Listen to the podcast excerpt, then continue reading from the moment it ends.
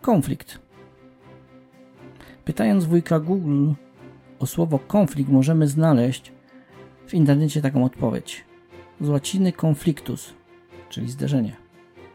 Niezgodność, sprzeczność interesów, poglądów, spór, zatarg. Czy znasz kogoś, kto nie doświadczył konfliktu? Czy znasz kogoś, kto nigdy w życiu nie miał do czynienia z konfliktem? Tak, wiem. To pytanie retoryczne, jak mnie uczyli na polskim. Nie da się żyć nie uczestnicząc w konflikcie. Tak jesteśmy zbudowani. Konflikt w małżeństwie to jest temat, o którym dzisiaj chcielibyśmy porozmawiać, ale co ważniejsze, chcielibyśmy porozmawiać o dwóch twarzach, dwóch stronach konfliktu. Jest to jedno z ważniejszych naszych doświadczeń, jedno z najważniejszych rzeczy, które chcemy, ja chcę Wam przekazać. W związku z tym nie ukrywam, że jest to odcinek dla mnie szczególnie trudny, dlatego że czuję na sobie piętno odpowiedzialności. Mam nadzieję, że mi się to uda, ale o tym za chwilę. Dwoje online, czyli kłopoty chodzą parami. Nie ukrywam, że nagranie tego odcinka jest dla mnie dużym wyzwaniem. I to z kilku powodów. Pierwszy, już wspomniałem, bardzo trudny i boję się, żeby przekazać to tak, żebyście to zrozumieli. Po drugie, cały czas gdzieś się coś dzieje i cały czas ucieka mi czas tak naprawdę, a chcę to zrobić i mam taką potrzebę, taką chęć. Poza tym robię chyba już dwudziestą którąś próbę i ciągle coś jest nie tak. I doszedłem do wniosku, że chyba ważniejsze jest to, żeby przekazać Wam to, co mam do przekazania. Może przekręcając pewne słowa, może przekręcając pewne litery, może nie do końca bardzo po polsku, ale chcę Wam przekazać to. Jeżeli będę mówił coś nie tak jak trzeba, mi wybaczcie, ale dla mnie ważniejsze jest to, żeby Wam coś przekazać. No to zaczynamy. Jak się okazało, konflikt to taka dziedzina naszego życia, której nie da się ograniczyć. Nie da się jej pominąć. Konflikt może tyczyć się różnych rzeczy. W konflikt możemy wpaść już w przedszkolu o ulubioną zabawkę, albo o kromkę chleba z tym pomidorem, albo z tą jajecznicą. Pamiętam jak dziś, gdy w szkole były walki o lepszą porcję ryżu z cukrem. Konflikt może być w szkole, w przedszkolu, za czasów młodzieńczych. Może też być konflikt małżeński, który skończy się tym, że damy sobie buzi buzi i sytuacja się zamknie.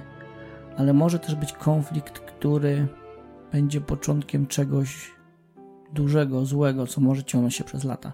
I to też niestety mówię z własnego doświadczenia. Konflikt może też tyczyć poglądów w kraju. Jesteśmy przed wyborami prezydenckimi. Nie będę mówił po której stronie, bo to by był problem, ale można ewidentnie zauważyć konflikt dwóch grup.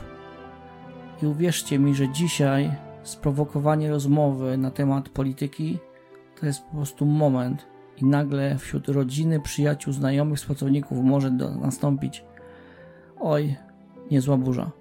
O tym się nie będziemy mówić. Także jak zauważamy, konflikt tyczy się każdej dziedziny naszego życia.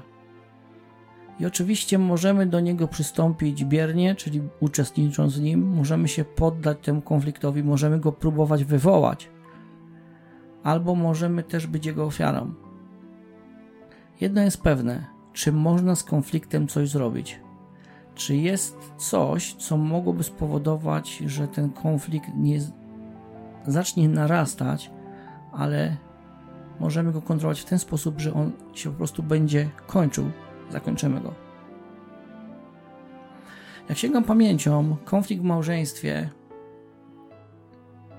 to jest taki moment, który może spowodować ostrą wymianę zdań może spowodować ciche dni, a może też spowodować, że będzie to początek dużego kryzysu. Dlaczego to jest tak niebezpieczne?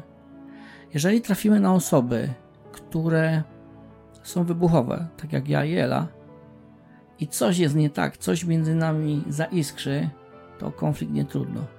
I oczywiście jest to efekt zależności jak skomplikowany, jak i duży, ale efekt tego konfliktu może być różny. Gorzej jest w sytuacji osób, które konflikt tłumią w sobie, które go przeżywają, które, mm, którym ten konflikt leży na przysłowiowej wątrobie gdzieś. Trzymią go w sobie przez dni, miesiące, a czasami lata. Czasami ten konflikt powoduje to, że jesteśmy ranieni przez bliską nam osobę zupełnie nieświadomie, dlatego że jesteśmy w konflikcie. I tak naprawdę jest to, albo może to być powód do dużych problemów, dlatego że w pewnym momencie coś wybucha, zostaje przekraczana jakaś bariera, jakiś ktoś coś powie za dużo, no i o duży problem nie trudno. Temat dzisiejszego dnia jest dwie strony konfliktu. I powiem Wam, że jest to coś, co zupełnie zmieniło moją świadomość na temat konfliktu. I uświadomiło mi to, że tak naprawdę jest dużo sytuacji, które można zakończyć zupełnie inaczej. To, że będzie konflikt w naszym małżeństwie, bo to jest główny nasz cel, to jest nasz główny temat, to jest rzecz pewna. Pytanie, co my z tym zrobimy? Poprzednie odcinki 4 okna świadomości pokazują nam, że ważne jest to, co wiemy, natomiast niebezpieczne jest to, czego nie wiemy. I może się okazać, że nie mamy świadomości na temat tego, że nad konfliktem można pracować, że konflikt można rozbroić, jak przysłowiową minę czy bombę. Że można mieć narzędzia, które pozwolą na konflikt zobaczyć zupełnie z innej strony. Zanim wytłumaczę Wam, na czym to polega, spróbujemy zrobić pewnego rodzaju ćwiczenie. Doświadczenie, zabawę, zwał jak zwał, nie ma to znaczenia. I pokażę Wam na przykładzie, mam nadzieję, że doświadczycie tego, jak to narzędzie może zadziałać i co z tym możemy zrobić. Mam jednak do Was pewną prośbę. Zanim przystąpimy do tego eksperymentu, dumnie nazywając, chciałbym Was prosić, abyście to, co usłyszycie za chwilę, spróbowali przepracować. Spróbujcie się, każdy z Was, kto, kto tego słucha, niech spróbuje sobie wyobrazić siebie w tej sytuacji. Ja będę mówił o pewnym człowieku, pewnej osobie, będę mówił po części może o mnie, ale spróbuj się wstawić w tą, w bohatera tej opowieści. Ta opowieść jest fikcyjna, to jest fikcja. Natomiast mogła się zdarzyć, czy może się zdarzyć każdemu z nas i pokazuje pewnego rodzaju zjawisko. Jesteś gotowy? Skup się, słuchaj uważnie i zastanów się, jak ty byś w takiej sytuacji widział, czuł siebie. Wyobraź sobie, że czeka cię podróż pociągiem.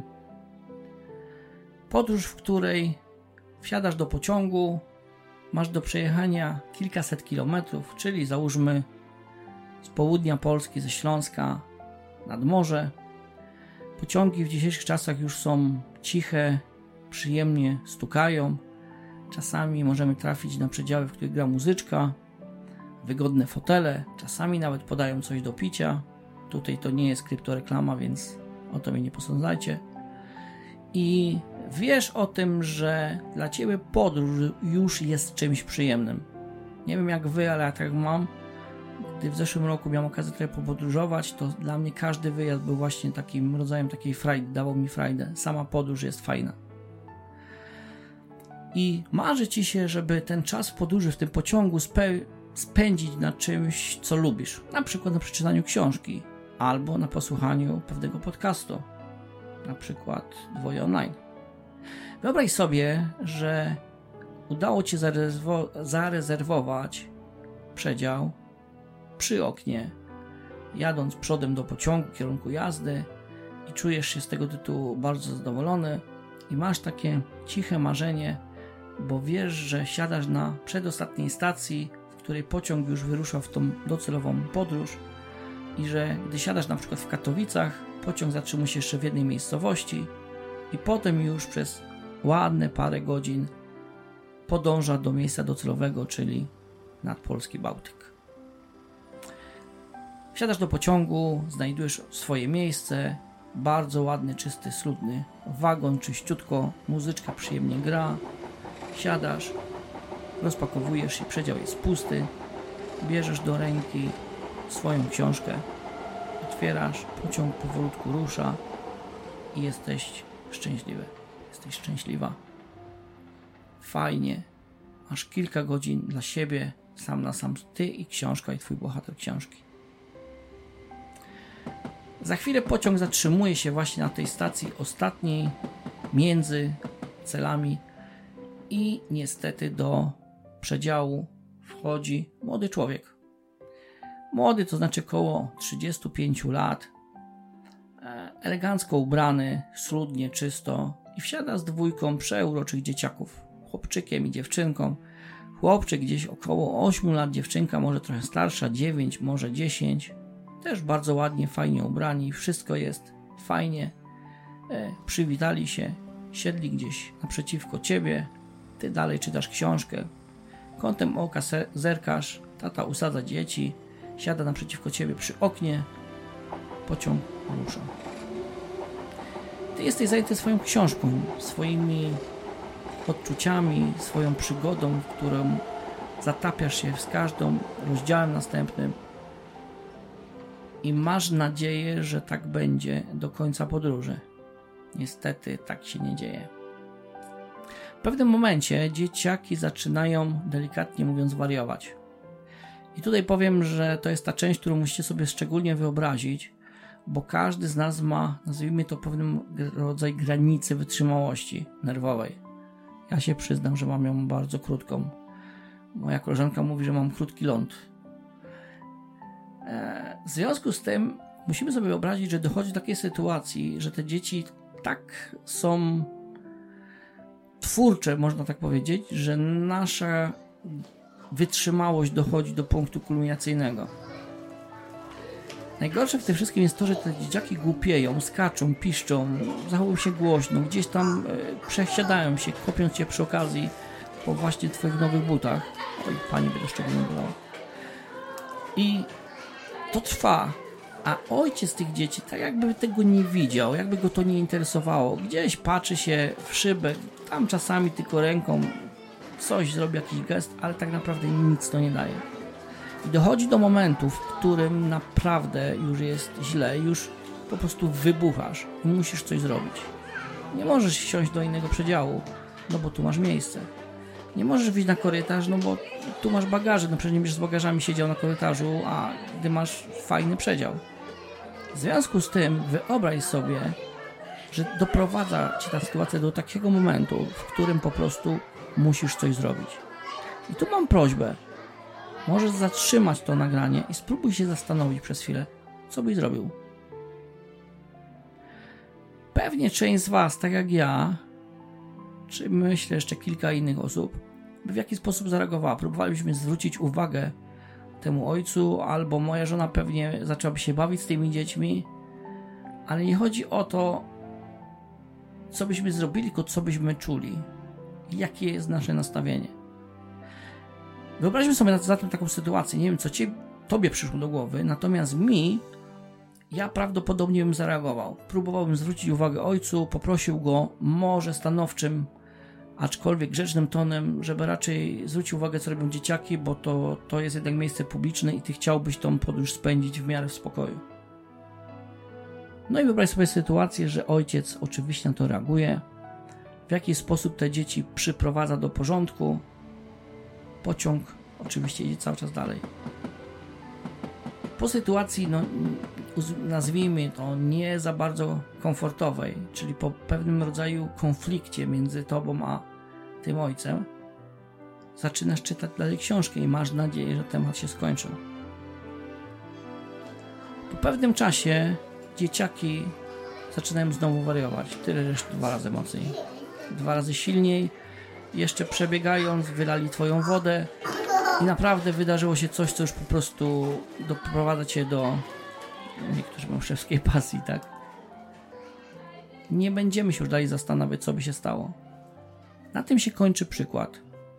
I tutaj taka mała chwila zastanowienia. Czy siedząc w tym przedziale, widząc to, co widzimy, słysząc to, co słyszymy, jesteśmy częścią tego całego zamieszania, czy możemy stwierdzić, że mamy prawo do tego, żeby czuć się zirytowani? Wydaje mi się, że tak. Czy jasno oceniamy sytuację? Wydaje mi się, że tak.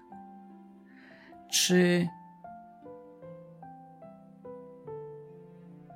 jako osoba próbowaliśmy coś z tym zrobić, czyli nie jesteśmy nastawieni z góry na, na nie. Próbowaliśmy coś z tym zrobić. No tak, próbowaliśmy. Nie przyszło to efektu. Czy zatem nasze zirytowanie, nasz konflikt z naszej strony jest uzasadniony? Zdecydowanie większość ludzi na te, na te wszystkie pytania odpowiada tak. Chyba w mojej historii na kilkadziesiąt takich rozmów, a może i więcej, jedna osoba tylko się trafiła, która powiedziała inaczej. Większość ludzi mówi tak, ja bym zareagował, mam prawo się czuć, bo przecież jestem w tym przedziale, wszystko widzę tak samo, wszystko jest ok. I słuchajcie, i macie rację. Jednak jest pewien szczegół. Pamiętasz te emocje, które przed chwileczką ci towarzyszyły, gdy opowiadałem, gdy mówiłem ci, że już twoje nerwy są na ostatniej drodze przed dużym wybuchem?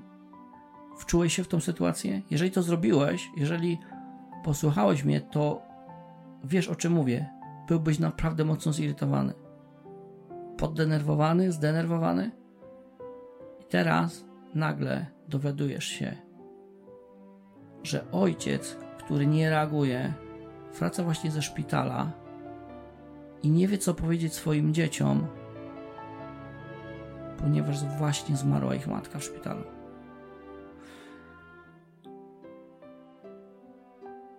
Słuchajcie, to jest przykład, to jest tylko przykład na szczęście, pewien rodzaj obraz. I opowiadałem go już naprawdę masę razy. I powiem Wam, gdy następuje moment, że wspominam o tej śmierci, o czymś ważnym, bardzo często na moich rękach, jak w tym przypadku, mam ciarki. Znam ten przykład. Tyle razy go już opowiadałem. Mimo wszystko dla mnie działa dokładnie tak samo. Zwróćcie uwagę, co się stało z waszym konfliktem, z waszym prawem do konfliktu, z waszym uzasadnionym konfliktem. Zdecydowana większość, ja nie mówię, że wszyscy, ale zdecydowana większość nagle się orientuje, że wszystko się zmieniło, wszystko się wróciło o 180 stopni. Zatem co się stało? Zatem co nastąpiło, że to nasze nastawienie, przypominam, prawdziwe, miarodajne, faktyczne i tam realnie oceniające, nagle się zmieniło? Otóż okazało się, że jest pewien szczegół, pewien mały fakt, o którym myśmy nie wiedzieli. I to jest koniec przykładu.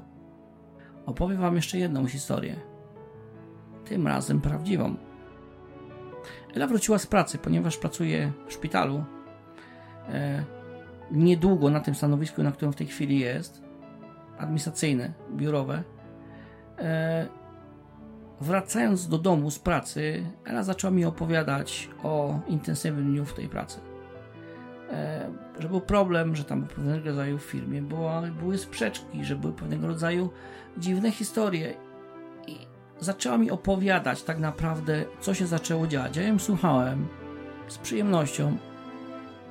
I w pewnym momencie, ponieważ mieszkamy z rodzicami, słyszę z drugiego pokoju, z drugiego piętra, że woła mnie mój ojciec na chwilę do siebie.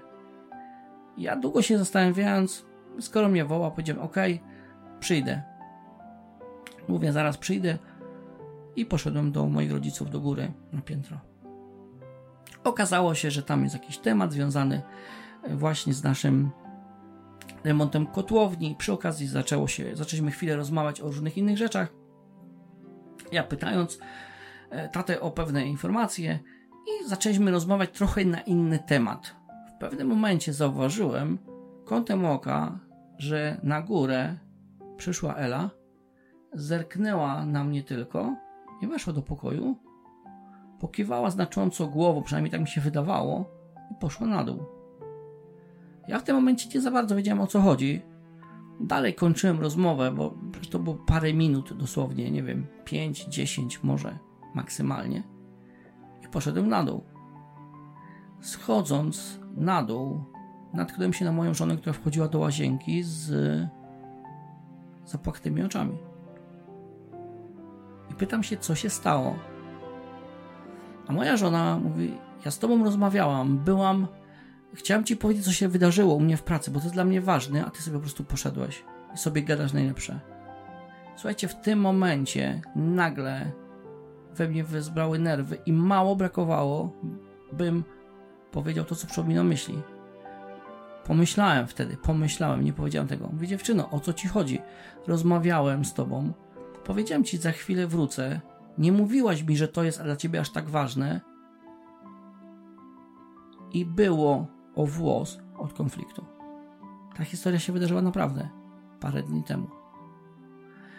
W pewnym momencie przypomniało mi się jednak to, o czym za chwilę będziemy mówić. Przypomniało mi się to, że Ela w ten sposób reagując miała powód do tego, żeby być zła, smutna, zasmucona moim postępowaniem.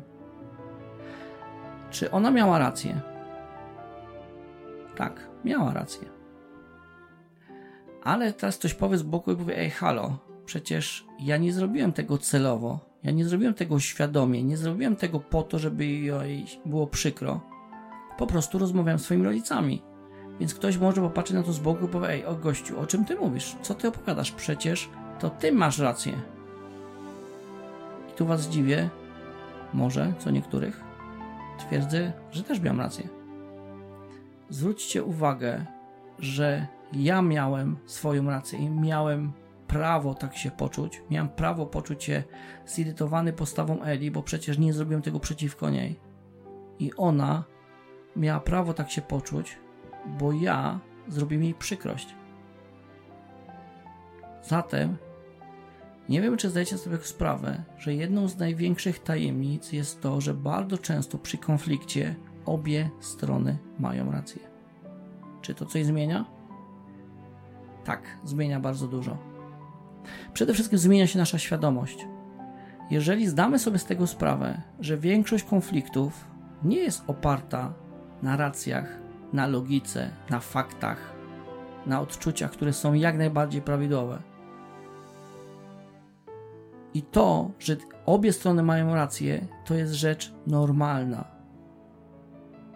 Nam się wydaje, nasz mózg tak jest jakoś dziwnie skonstruowany, albo większość z nas ma takie przeświadczenie, że jeżeli w konflikcie dwie strony mają, mają konflikt, to jedna strona ma konflikt z drugą, czyli ktoś ma rację, ktoś nie ma racji.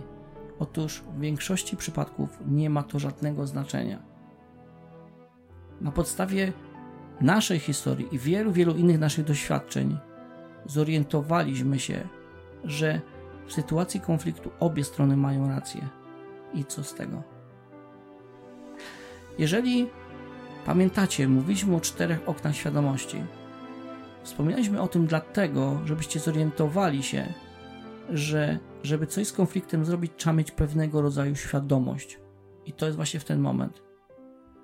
Ważne jest, żeby zrozumieć, że w momencie, gdy mamy konflikt albo jesteśmy w trakcie konfliktu, jeden z jedna z osób, jedno z małżonków powinna być, ja to mówię w cudzysłowiu, mądrzejsza.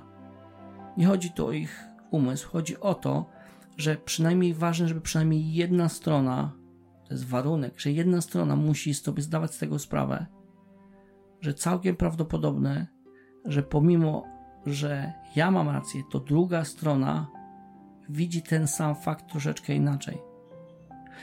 W przykładzie pociągu jest to dokładnie pokazane. Mieliśmy jasną, jasną ocenę sytuacji, natomiast nie wiedzieliśmy tego, co jest w głowie tego człowieka. To był konflikt jednostronny, natomiast w małżeństwie bardzo często dochodzi do konfliktu dwustronnego. Że zamiast zastanowić się nad tym, co z tym zrobić, zaczynamy kogoś przekonywać, drugą osobę, że to ja mam rację w tym konflikcie. Do niczego to nie, prawie nigdy nie doprowadza, wręcz przeciwnie. W ten sposób rozwiązywany konflikt powoduje to, że zamiast być coraz lepiej, jest coraz gorzej. Dlatego, że się ranimy wzajemnie i argumenty, które gdzieś wpadają nam do głowy, w ogóle do nas nie trafiają. Wróćmy do przykładu tego z moim konfliktem z Elą. W momencie, gdy Ela mi powiedziała, że ma problem, że jest, jest jej przykro i po prostu się wrednie czuje, oczy załzawione, dla mnie to nie jest przyjemny widok. Pierwszy moment był taki, żebym wybuchnął, ale z, przypomniało na szczęście mi się to, że Ela też ma rację. W momencie, gdy przyszło do głowy, już wiedziałem, że nie ma sensu, żebym się zaczął tłumaczyć. Tylko powiedziałem jej, wiesz co, masz rację i jest mi bardzo przykro, że tak odebrałaś tą sytuację. Ja wprawdzie zrobiłem to nieświadomie, natomiast wiem, że mogłaś się tak poczuć. Nie wiem, czy mi uwierzycie, ale konflikt właśnie przestał istnieć. Właśnie przestał na nas działać. Przytuliliśmy się i w tym momencie temat się zakończył. Mógł być znacznie gorzej. Nikt z nas tak naprawdę ani nie zrobił nic celowo, ani nikt z nas nie chciał tego konfliktu, a było tak blisko. Dwie strony konfliktu to nic innego jak inne spojrzenie na drugą stronę. Czasami jest to łatwiejsze z tego względu, że jesteśmy uczestnikami tej drugiej strony i możemy bardzo szybko się zorientować, że ta druga strona miała prawo tak pomyśleć, bo w tym uczestniczyliśmy. I to jest tak jak w przykładzie naszym. Ja uczestniczyłem w tym razem z Elą. W przykładzie z pociągiem było gorzej, bo nie wiedzieliśmy o jakimś fakcie. Brakowało nam jakiegoś faktu. W związku z tym bardzo wtedy o wiele trudniej jest to wyłapać. Wyłapać ten moment, w którym powinniśmy się zorientować, że może druga strona też ma rację. Zwróćcie uwagę, przynajmniej tak mi się wydaje, to z mojej perspektywy, że mało kiedy mamy do czynienia z sytuacją, gdy świadomie chcemy wywołać konflikt. Oczywiście są takie osoby i takie sytuacje się zdarzają, że robimy to świadomie, ale moim zdaniem nie jest to efekt, ale skutek czegoś, co było wcześniej, jakiegoś innego konfliktu. Dwie strony konfliktu to tak naprawdę doskonała metoda, która pozwoli rozwiązać masę rzeczy.